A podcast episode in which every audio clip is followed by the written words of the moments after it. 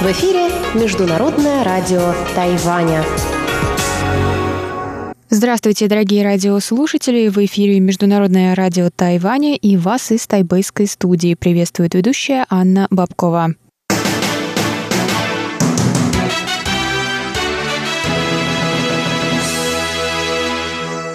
Сегодня четверг, 30 мая, и мы начинаем наше вещание с выпуска новостей сегодняшнего дня, а затем вы услышите тематические передачи четверга. Радиопутешествие по Тайваню с Чеченой Кулар, Тайване и тайваньцы с Марией Ли, звуки города с Валерией Гемрановой и Иваном Юмином и повтор передачи прошлой недели «Нуран Тайвань» с Игорем Кобылевым – Напоминаю, что на частоте 5900 кГц мы вещаем полчаса, а на частоте 9590 кГц – один час. И также любые передачи вы можете прослушать на нашем сайте ru.rti.org.tw. А теперь к новостям.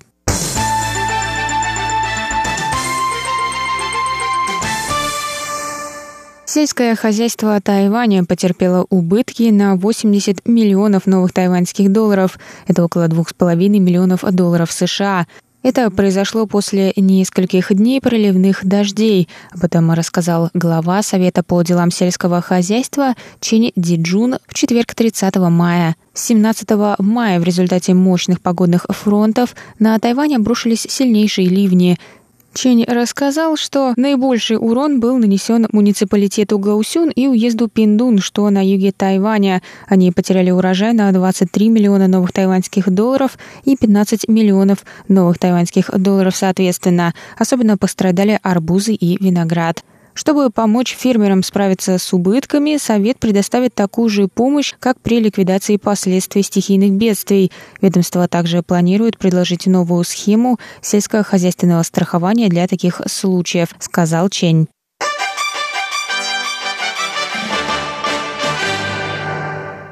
Глава исполнительного юаня Китайской республики Су Чжэньчан отметил 30 мая, что Тайваню не удавалось принять участие во Всемирной ассамблее здравоохранения в течение последних трех лет из-за давления со стороны Китая. Однако Тайвань не перестанет прилагать усилия для достижения своей цели. Су сказал, что проблема здравоохранения не знает государственных границ. В условиях глобализации каждый человек имеет равные права на защиту своего здоровья, добавил Су. Он подчеркнул, что для достижения этой цели весь мир должен работать сообща, и Тайвань способен делать значимый вклад в мировое здравоохранение. В этом году на мероприятиях Ассамблеи 16 стран-союзниц и 8 стран-единомышленниц Тайваня высказались в его поддержку. Кроме того, Министерство здравоохранения и социального обеспечения Китайской Республики опубликовало 30 мая на своей странице в Фейсбуке минутный видеоролик, в котором показаны достижения Женевской группы активистов в поддержку участия Тайваня в Ассамблее. Тайвань участвовал в ассамблее с 2009 по 2016 год в качестве наблюдателя во время потепления в отношениях с Китаем. Однако после вступления на пост президента от Демократической прогрессивной партии Китай стал блокировать попытки Тайваня принимать участие в работе международных организаций, включая Всемирную организацию здравоохранения.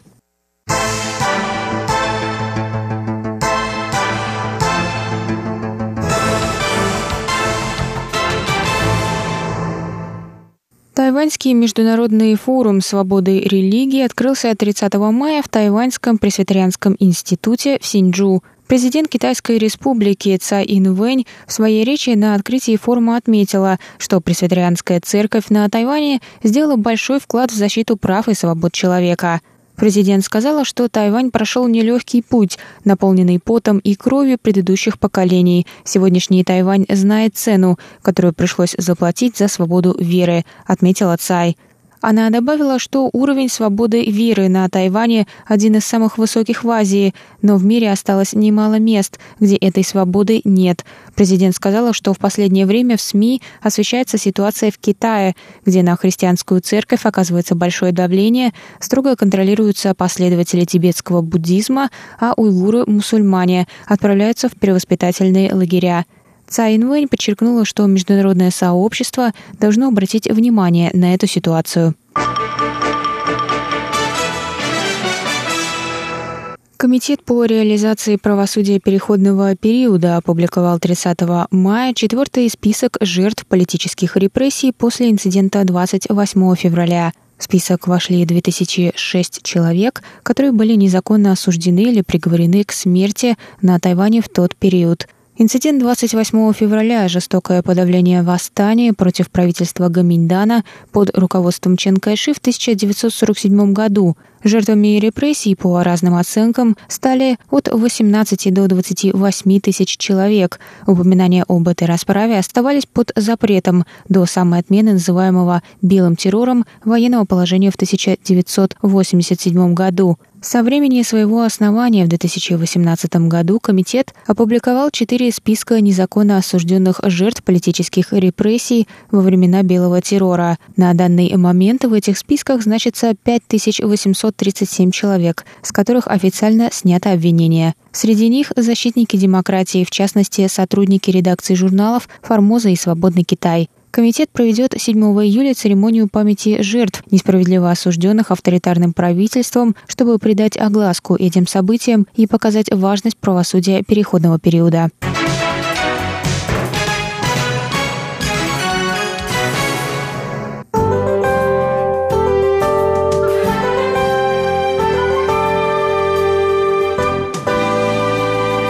А сейчас прогноз погоды. Сегодня в Тайбэе было до 31 градуса тепла, прошли кратковременные дожди.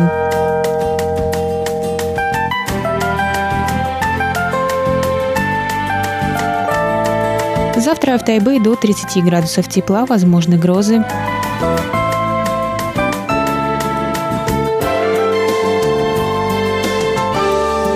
В Тайджуне завтра до 31 градуса тепла, возможны грозы.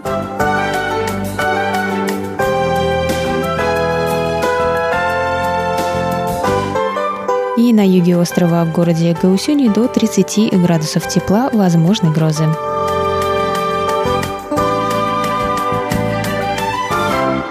Это был выпуск новостей за четверг, 30 мая. Для вас его провела и подготовила ведущая русской службы Анна Бабкова. Далее в нашем эфире тематические передачи четверга, а я с вами на этом прощаюсь. До новых встреч!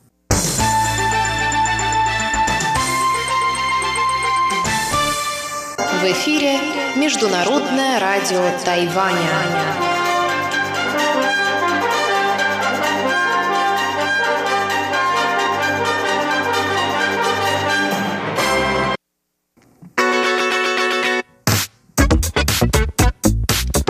Радио путешествие по Тайваню.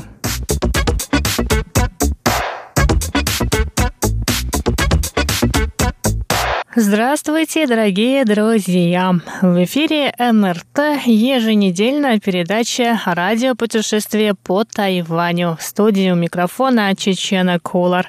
Конец прошлой недели оказался богатым на открытие прямых рейсов между Россией и Тайванем. В пятницу 24 мая первый прямой рейс из Владивостока прилетел в международный аэропорт Тайюаня. А в субботу, 25 мая, мы с коллегами отправились на церемонию открытия первых в этом году прямых рейсов между Москвой и Тайбэем. На пресс-конференции, на которой мы побывали, выступили представители тайваньской и российской сторон.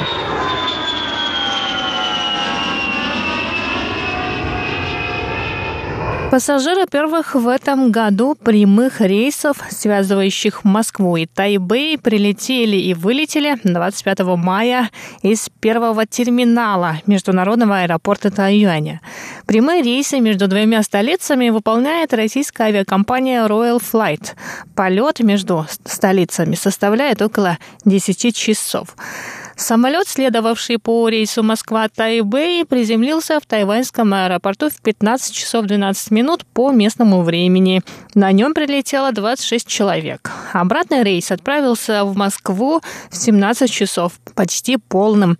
На борту этого самолета было 309 тайваньских и не только тайваньских пассажиров. Чартерные прямые рейсы между Москвой и Тайбэем уже летали в предыдущие годы. Начиная с этого года прямые рейсы между двумя столицами стали регулярными. Рейсы из Москвы будет вылетать каждую пятницу в 22 часа из московского аэропорта Шереметьево, обратный рейс из международного аэропорта Тауяня каждую субботу в 5 часов. Возобновление прямых рейсов совпало с введением на Тайване безвизового режима для российских граждан. Об этом рассказал и Цао Ли заместитель министра иностранных дел Китайской республики Тайвань. 台 Каждый год 30 тысяч тайваньских туристов посещают Россию. Начиная с 2013 года, когда Тайвань и Россия подписали соглашение о воздушных перевозках, российские авиакомпании вводили прямые рейсы на непродолжительное время. Но, к сожалению, они были отменены в 2015 году. С целью укрепления двухсторонних обменов в сферах торговли, культуры и туризма МИД Тайваня активно сотрудничает с российской стороной для ведения прямых рейсов. Кроме того, 6 сентября прошлого года граждане России могут приезжать на Тайвань на 14 дней без визы, что стало причиной увеличения потока российских туристов на 65%. Безвизовый режим также стал хорошей коммерческой возможностью для авиакомпаний. Именно поэтому мы сегодня находимся здесь. Отмена виз для граждан России, которые хотят побывать на острове на срок менее чем 14 дней, не только привлекла российских туристов на Тайвань, но и сделала Россию желанным местом отдыха для тайваньских туристов. Сергей Владимирович Петров, глава представительства Московско-Тайбэйской комиссии, в своей речи рассказал о росте числа тайваньских граждан, которые получили российские визы. It's my это большая честь для меня присутствовать на церемонии повторного открытия прямых рейсов между Москвой и Тайбэем. Очень сложно переоценить значение сегодняшнего мероприятия. Вместе с прямыми рейсами между Владивостоком и Тайбэем, которые открылись буквально вчера, эти прямые рейсы с Москвой могут поспособствовать увеличению объема туристических обменов между Россией и Тайванем. Они также могут стать стимулом для дальнейшего развития нашего сотрудничества в других сферах. Например, сотрудничество в сферах науки, культуры, бизнеса и образования. Ничто не может быть важнее дружбы и взаимопонимания между нашими народами. Это может быть основой для укрепления отношений между нашими странами. Я рад сообщить, что мы уже достигли определенных результатов. О них сказал заместитель министра в своей речи. Во-первых, число наших российских сограждан, которые посещают Тайвань, достигло невиданной отметки. В первом квартале 2019 года почти 3800 российских туристов побывали на этом прекрасном острове. Это на 80% больше показателей этого же периода прошлого года. Согласно данным нашего представительства, количество тайваньских граждан, получивших визу в Россию, выросло на 50%. За первые четыре месяца этого года российские визы получили более 9500 тайваньских граждан. within the first quarter. Действительно, в последние несколько лет Россия стала как бы ближе тайваньцам. Все большее количество граждан Тайваня хотят побывать не только в Москве и Петербурге, но и посмотреть зимний Байкал, Сибирь и Дальний Восток. Лень Конь Юань, генеральный секретарь Бюро по делам туризма Министерства транспорта и коммуникации Тайваня, рассказывает об этом сближении. 过去哈， 要到俄罗斯哈，我们觉得非常的遥远。В прошлом Россия оказалась такой далекой. Нам нужно было сначала долететь до близлежащих стран, пересаживаться на другой самолет. Это занимало очень много времени. В последние годы наше ведомство провело много мероприятий в Москве и других городах России, чтобы продвигать туристический потенциал Тайваня. В прошлом году мы пригласили на Тайвань представителей российских средств массовой информации. Они были в восторге от нашего острова. Туристический Туристические рынки Тайваня и России взаимодополняемы. Мы можем построить взаимовыгодные отношения. Я очень рад, что есть компания Royal Flight и наши тайваньские турагентства, которые развивают это направление. Мы надеемся, что наши общие усилия помогут тайваньско-российскому сотрудничеству в сфере туризма обогнать Гонконг и Корею. Все согласны? 邻近的香港、啊韩国、日本，大家 说好不好？好，谢谢。Александр Бузов, заместитель генерального директора компании ATC, которая представляет Royal Flight на Тайване, рассказал нам об этих прямых рейсах. Сегодня 25 мая, мы начинаем первый рейс Тайпей-Москва, прилет в Шереметьево. Проделано очень много работы, чтобы этот рейс состоялся. было нелегко, скажем так, но результата мы добились и надеемся этот рейс держать так долго, как тайваньские туристы будут желать летать в Москву. Но это не первый год. Это не первый год, но у нас был перерыв. И мы можем гордиться достижением того, что это уже не чартерный рейс, а это регулярный рейс авиакомпании Royal Flight. Может быть, кто-то не понимает, какая разница между чартерными и регулярными рейсами? А, разная ответственность перевозчика. То есть на регулярном рейсе человек имеет билет, он всегда улетит или как минимум получит э, компенсацию за билет. Чартерным рейсом другие вещи. Более рискованное для туристов. И, а, насколько я понимаю, мы сейчас ждем рейс из Москвы, который вот вот-вот должен прилететь, правильно? Правильно, через 20 минут он прилетит. А он полным летит? Он летит э, неполный. Но это российские туристы, которые... Это российские туристы, да, которые успели приобрести билеты на этот рейс. И сегодня же мы отправляем тайваньских туристов сегодня в Москву. мы отправляем первую группу тайваньских туристов.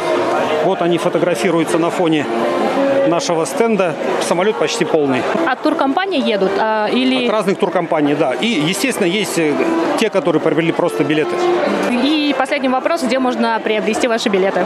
Авиабилеты можно приобрести, во-первых, онлайн и в турагентствах, которые предлагают Россию как туристическое направление онлайн э, на вашем сайте или можно на агрегаторах посмотреть? На, на любых агрегаторах этот рейс есть. Э, мы делаем, сейчас проделаем определенную работу, чтобы он был на большем количестве агрегаторов. Хорошо, большое вам спасибо. Пожалуйста. И на этом сегодняшний выпуск передачи подходит к концу. На следующей неделе продолжение рассказа о прямых рейсах. Тайвань и тайваньцы. У микрофона Мария Ли. Здравствуйте, уважаемые друзья! Сегодня я предлагаю вашему вниманию вторую часть интервью с российско-американским историком культуры и антропологом Сергеем Александровичем Ушакиным.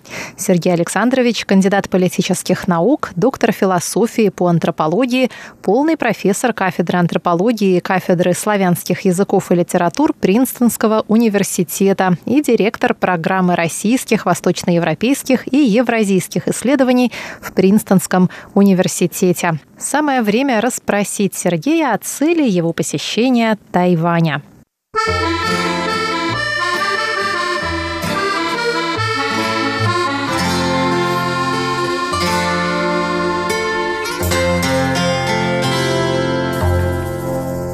Давайте перейдем к следующей части mm-hmm. нашего интервью. Mm-hmm. Расскажите, как вы оказались на Тайване.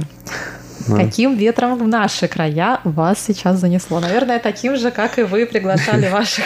Наверное, но, но здесь так кстати, ничего такого не было. Нет, э, на меня вышли представители кафедры, или как это называется здесь правильно, отделения славянских языков. Факультета, да. Факультета, факультет славянских языков. Дзинтя, да. Да, вот Дзинтя обратилась и спросила, не хочу ли я приехать. Диндя – это декан, декан факультета. Факультета, да. А, и спросила, будет ли мне интересно приехать и выступить с несколькими лекциями. Я здесь никогда не был. И я знаю, но ну, у меня несколько друзей здесь есть, а, а, которые здесь давно уже преподают русский язык и русскую литературу как-то думаю, мне очень интересно было бы сюда приехать, посмотреть, что здесь происходит. И три дня подряд я читаю лекции. Ну вот эти лекции, они связаны с тем, чем вы вот занимаетесь последние годы. Это тема ваших исследований. Да, это мои исследовательские проекты, mm-hmm. да. То есть это не то, что я преподаю, это те статьи, те книги, которые я вот сейчас пишу. Mm-hmm. Собственно, это, да, это из моих исследований происходит, не из моих ну, из, э, педагогических интересов. Да вот первая лекция, я ее слушала в записи, mm-hmm. называется так «От войны до войны войны, нарратива распада как ритуалы солидарности. Что кроется за этим загадочным заголовком? Загадочным. А, да, это это часть моего длинного, длинного, долгого проекта, посвященного песням так называемых локальных войн. Я в 2001-2003 годах делал полевое исследование, а, изучал, задавал вопросы, интервьюировал, собирал материалы с участниками Первой Чеченской войны. И вот так я вышел вдруг... Я вдруг обнаружил, что они не очень хорошо рассказывают о своем опыте, очень нежелательно, а, неохотно идут. А, но как-то я вдруг случайно абсолютно увидел, что у них всегда... Ну, была там организация, братство, братство, по-моему, называлось. У них всегда там была гитара. И вдруг выяснилось, что они поют песни, а более того, выяснилось, что они их не только поют, они еще пишут. их пишут.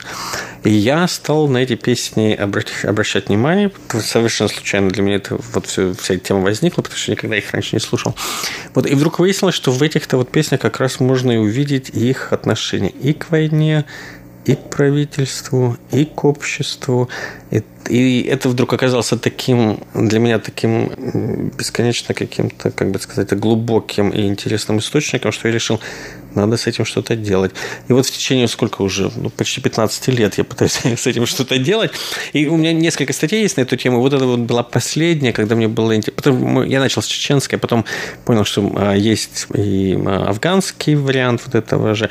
А потом я стал копать дальше, вдруг выяснилось, что есть, допустим, такой же пласт песен по, например, русско-японской войне, а до этого есть еще пласт песен по крымским войнам. И, в общем, это настолько вот такие богатые фольклорные фольклорные источники. А вот. И, собственно, вот э, текст э, выступления было посвящено вот одному сегменту, это вот э, песням афганской войны. И в данном случае это меня что интересовало, с афганцами было интересно посмотреть, как они находят выход в ситуации, когда вот традиционный героический нарратив оказывается недоступным, то есть невозможно или достаточно сложно говорить об участии в афганской войне с точки зрения, там, я не знаю, героизма, патриотизма и так далее, потому что статус войны все-таки другой. Да, и вот было интересно смотреть, как они в этой ситуации находили или искали путь к более широкой аудитории, к обществу. И там любопытно, я вот об этом пытался в своей лекции а, говорить, показывать на конкретных примерах, как они сформировали два основных нарратива, или две основные позиции, скажем так, а, с которых, а, с которых они о войне рассказывали. Одна – это позиция жертвы, когда нас обрекли вот на эту ситуацию, и они очень подробно, с деталями, там в самых разных вариантах описывают эту вот ужасную ситуацию, соответственно, выступая критиками правительства. Это одна тема. А вторая тема – это тема такого вот летописца забытой непопулярной войны, когда они берут на себя задачу, вернее, задачу, а, как бы сказать, обязанность сохранить память о своих друзьях, которые погибли. И в обоих случаях, что интересно, они в итоге не выступают, строго говоря, от своего собственного имени, а они прячут прячутся вот с этими вот масками, там, жертвы или летописца, и, но и та, и другая маска позволяют им задавать вопросы, которые иначе очень сложно задавать. Да? И вот это мне показалось достаточно эффективным, потому что если мы посмотрим вот на трансформацию восприятия афганской войны в российском обществе, то есть она же прошла путь от полной такой вот этой авантюры, как ее называли, в, когда в конце 80-х, до вот сегодняшней ситуации, когда вот сейчас недавно отмечалось 30-летие вывода войск, это абсолютно, ну, я не могу сказать, что это абсолютно разделяемый всеми праздник, ну, так сказать, это стал праздник, который проходит в Кремлевском дворце съездов, Теперь появился праздник 15 февраля, да. Да, как-то сложно он, я помню, называется. Очень День... пафосно. Да-да-да, это называется, по-моему, я тоже не помню дословно все это, но как-то называется День памяти военнослужащих, отдавших служебный долг за пределами Родины. Вот как-то так вот, это очень длинно. Да, это его ввели когда в 2010 году. И я пока не стал этим заниматься, я как-то про это не знал, оказывается, праздник есть. Проходит он 15 февраля, это день вывода советских войск из Афганистана. То есть связь связь самая прямая.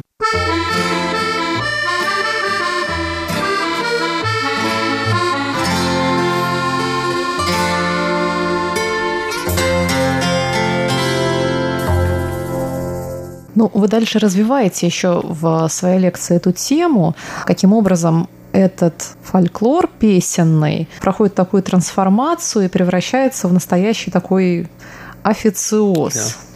Ну вот, да, и вот это интересно наблюдать, как... А, как была такая хорошая, просто такая мальчишеская песня, и потом превратилась чуть ли не в военный марш, под который да. все встают. Да, да. То есть происходит, вот я об этом и говорил, происходит такая ритуализация. Ритуализация, вот, да. Да, вот этой вот, эм, что называется, низовой памяти, то есть то, что возникает снизу, часто как протест, часто как альтернатива вот этой вот официальной... Там же с песнями с афганскими что интересно? То есть песни как раз изначально-то и возникали как реакция на вот этот официоз. То есть, когда читаешь воспоминания самих авторов и ветеранов афганской войны, они говорят, мы эти песни писали, потому что песни, условно говоря, которые пел Кобзон, никак не соотносились с тем, что вот мы там испытывали, то, что нас волновало и так далее. Поэтому вот возникали свои, зачастую очень такие самодельные, самодельные песни. В общем, если смотреть, там шедевров-то немного.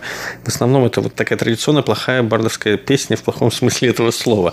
Любителям, любительская песня она, да, фольклорная. Ну вот, и потом видно, как в течение вот этих сколько, 30, 30 лет эта песня становится, она бронзовеет, да, она окостеневает, и она, ну, это происходит с любым жанром, в принципе. Мы это, здесь, здесь чем, что обидно, это то, что жанр, мы помним, как это начиналось, то есть мы живем долго, поэтому обидно. Потому что мы видели, как он начинался, начинался он как такой абсолютно искренний, такой очень э, эмоционально прочувствованный, да, да, такой очень такой вот заряженный крик, крик такой, что называется, боли, а потом видишь, что это уже не крик боли, это уже какая-то такая констатация статуса своего. Но при этом, что любопытно, это вот про эти песни, это работает. То есть они достигли во многом того, чего хотели. То есть у них как раз они ушли от этого статуса аутсайдеров, что называется, маргиналов, да, и стали, в общем-то, уважаемыми людьми, ветеранами. Вышли на новый уровень, да, да. да и на новый уровень восприятия. Да, да. И тут нельзя сказать, что эти песни, в общем-то, были зря, они полностью утратили свою вот эту аутентичность и свою, да, свою эту протестную сущность, а, но с другой стороны, они добились того, чего они хотели. С другой стороны, они превратились в рупор пропаганды. Да.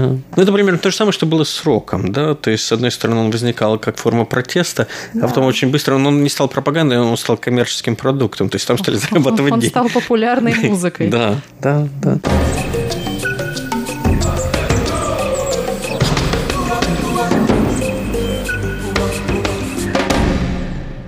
Заключительную часть интервью с Сергеем Александровичем Ушакиным слушайте в следующую среду в рубрике «Тайвань и тайваньцы». С вами была Мария Ли.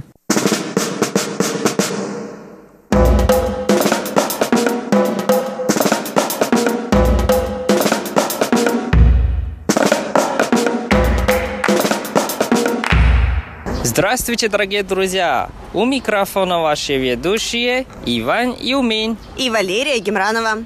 Когда вы услышите наши голоса, это значит, что вы слушаете передачу «Звуки города».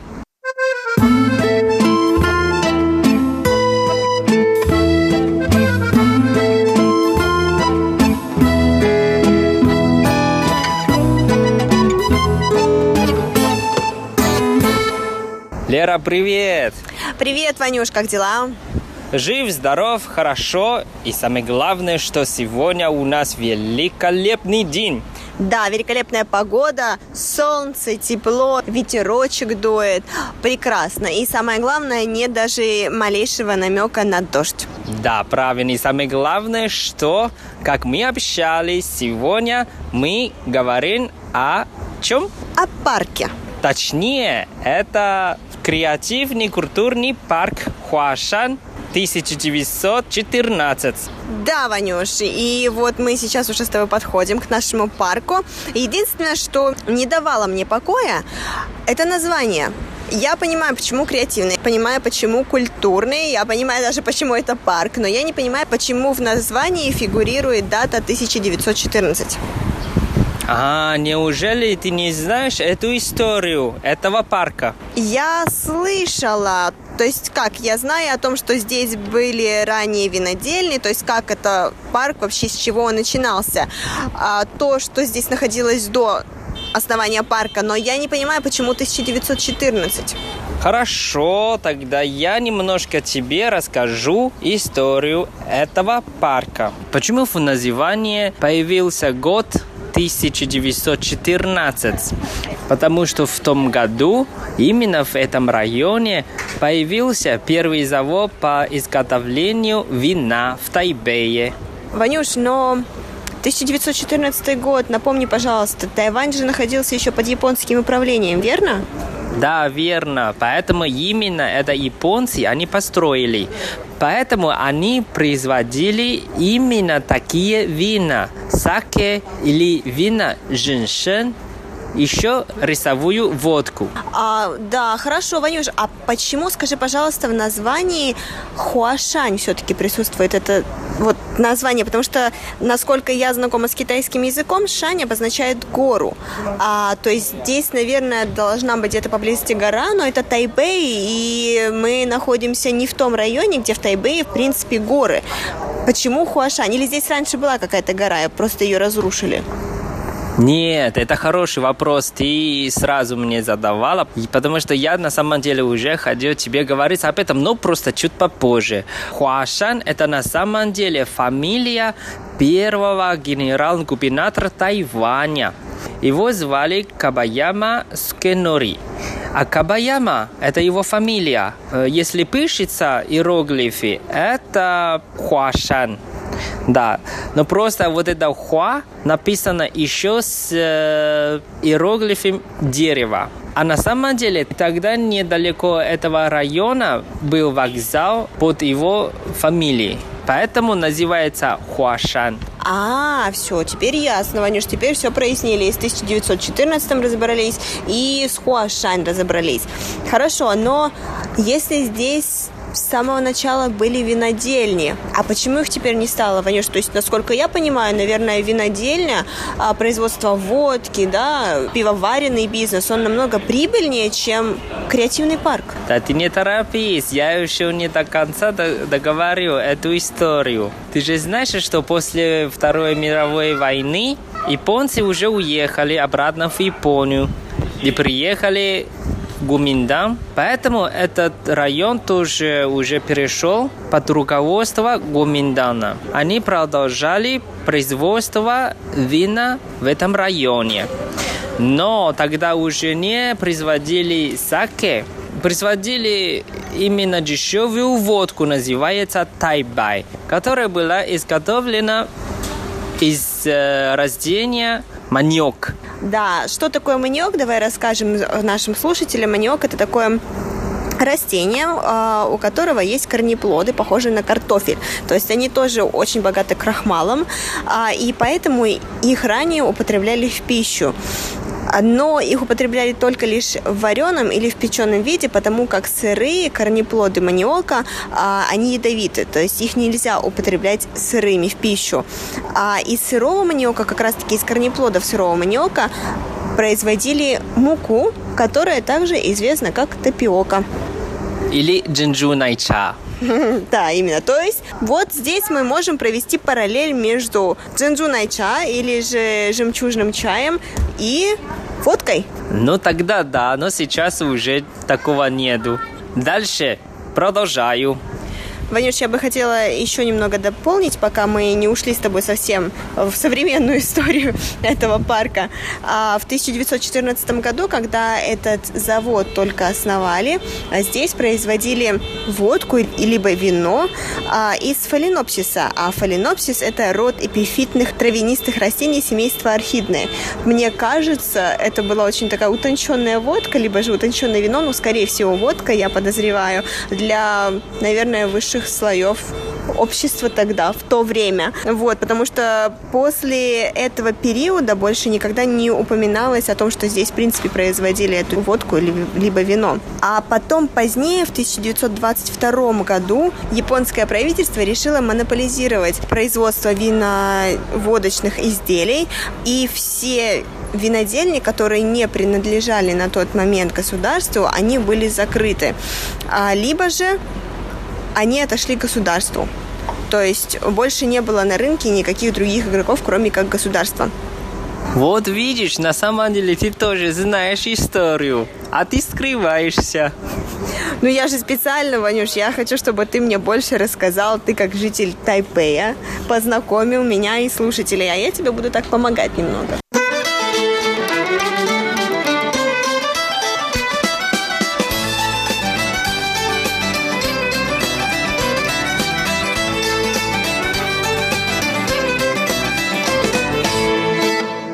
Хорошо, тогда я продолжаю мою часть истории. В 50 году из-за того, что кухня в Тайване сильно изменилась, то есть, э, наверное, из стиля японской кухни перешли на китайскую кухню. Поэтому все больше и больше использовали именно вот эту рисовую водку для еды. Поэтому этот завод больше производили именно рисовую водку. А тогда они тоже начали делать очень необычные вина. Это фруктовые вина. Благодаря тому, что в Тайване очень много фруктов и вообще очень большое разнообразие фруктов. Поэтому этот период называли золотыми годами. А все-таки, Вань, хотела тебе тут обратить немного внимания, как интересно, да? А золотые годы вот этой винодельни все-таки связывают с производством именно фруктовых вин. Не рисовой водки, не, не водки с женьшеня или водка из маниока. Нет, именно с производством фруктовых вин. То есть все-таки как чувствуются вкусовые предпочтения тайваньцев, да, и в тот момент китайцев, которые бежали из материкового Китая на Тайвань. Все-таки им нравилось, наверное, фруктовые вина, я подозреваю, они были не очень крепкими, и они были, скорее всего, с кисло-сладкие, наверное. Вот. Поэтому совет для тех, кто желает посетить Тайвань и привезти какой-нибудь гостиниц из России, не привозите крепкую водку, привозите фруктовые вина. И, кстати, вкуснее. Вот, почти, я почти закончу мою часть историю.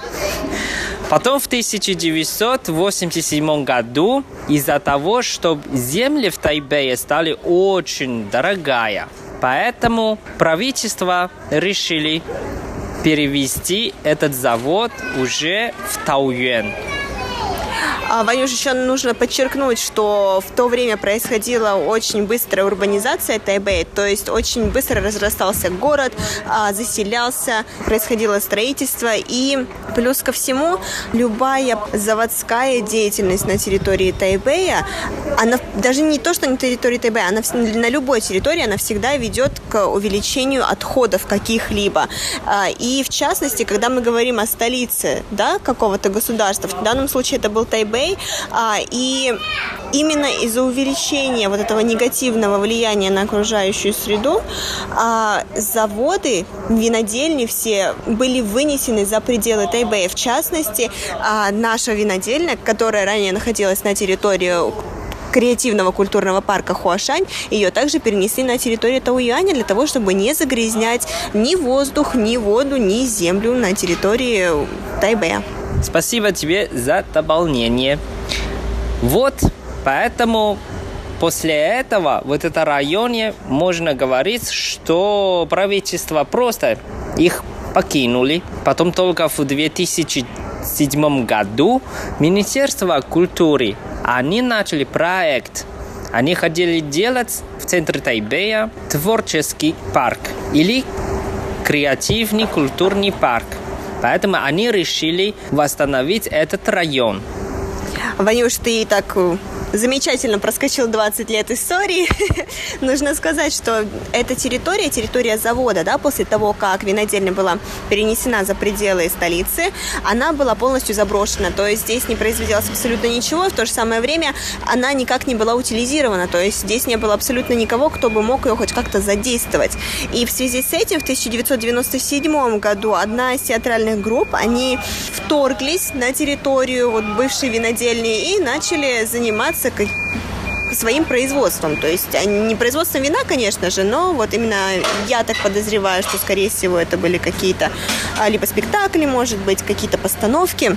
На тот момент правительство очень яро отреагировало, оно решило наложить штрафы на эту группу, на театральную группу. В то же самое время это повлекло очень а, негативную реакцию артистов, потому как им необходима была площадка, и они протестовали против неиспользования именно этой территории, потому что территория большая, более 10 тысяч квадратных метров, а, и она просто-напросто пустовала. Тогда как у артистов не было территории для их реализации, да, для их творческой реализации.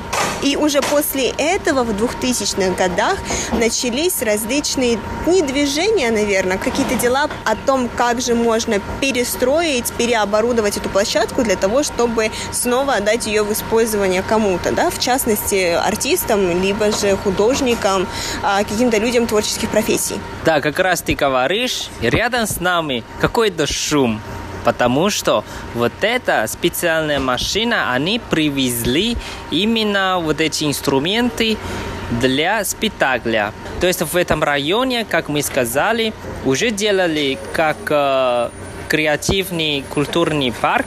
Здесь часто бывают танцоры, певцы, или некоторые выставки всегда здесь проходят. То, что сейчас перед нами, они именно готовятся к выступлению или репетиции. Да, я бы хотела сказать, что в 2004 началась полнейшая реконструкция парка, и в 2005 году он уже открыл свои двери, открыл свои, наверное, ворота, правильнее сказать, да, для артистов, а также для некоммерческих организаций для проведения спектаклей, как ты уже сказал, каких-то постановок, э, концертов, ярмарок, а также каких-то компаний, если мы говорим о неправительственных организациях. Да, сто процентов верно, потому что даже я несколько раз участвовал на концерте. Например, я участвовал в концерте у Шуминга, то есть, э, наверное, все знают я часто оставляю его песни в хит-параде. И некоторые молодые и известные певцы. Ну что ж, Лера, про историю мы, наверное, уже заговорились. Пора познакомить наших слушателей с этим парком. Да, Ванюш, я тоже думаю, что слушателям уже стало немного скучно слушать о производстве вина и водки на территории Тайбэя. Поэтому давай-ка мы с тобой пройдемся и посмотрим, чем же этот парк богат сегодня, что он может предложить зрителю, а что он может предложить как тайваньцам, так и иностранным туристам здесь. И вообще стоит ли оно того приезжать в Тайпей для посещения этого парка. Дорогие друзья, подробнее мы познакомим вас с парком Хуашань в следующем выпуске передачи. Сегодня с вами были Иван Юмин и Валерия Емранова. До новых встреч! Yeah!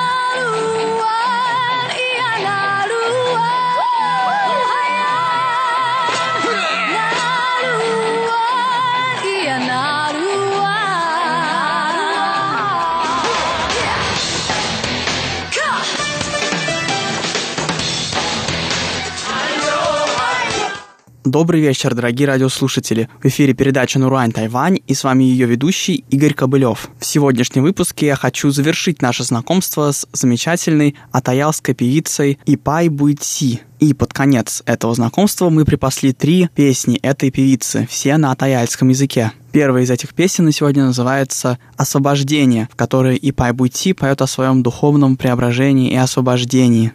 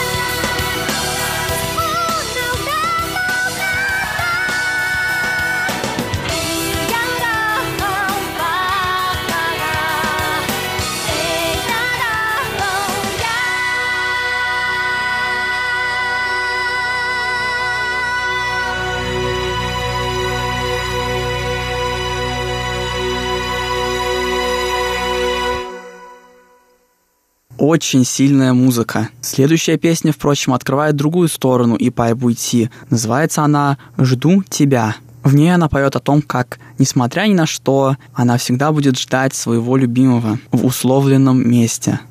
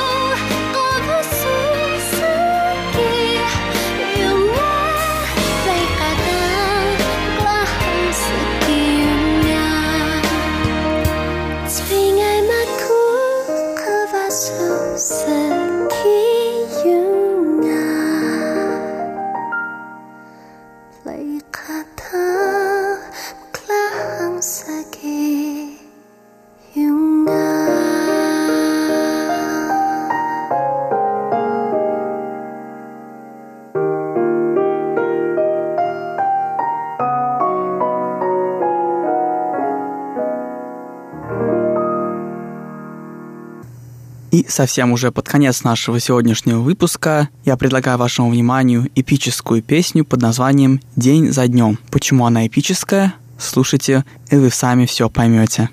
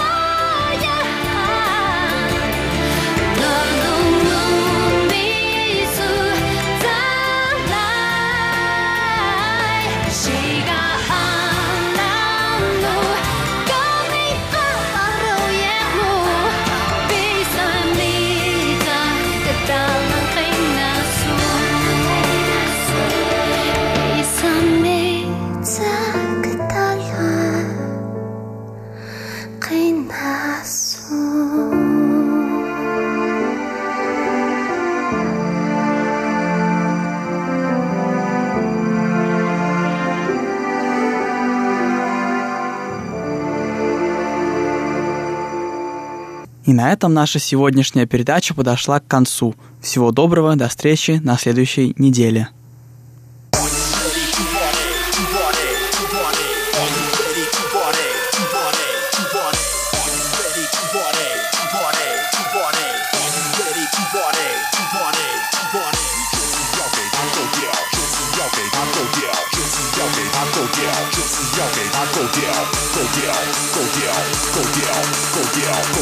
屌，够屌，够屌，就是要给他够屌。今晚谁要跟我一起嗨 KTV？今晚谁要跟我一起嗨 KTV？今晚。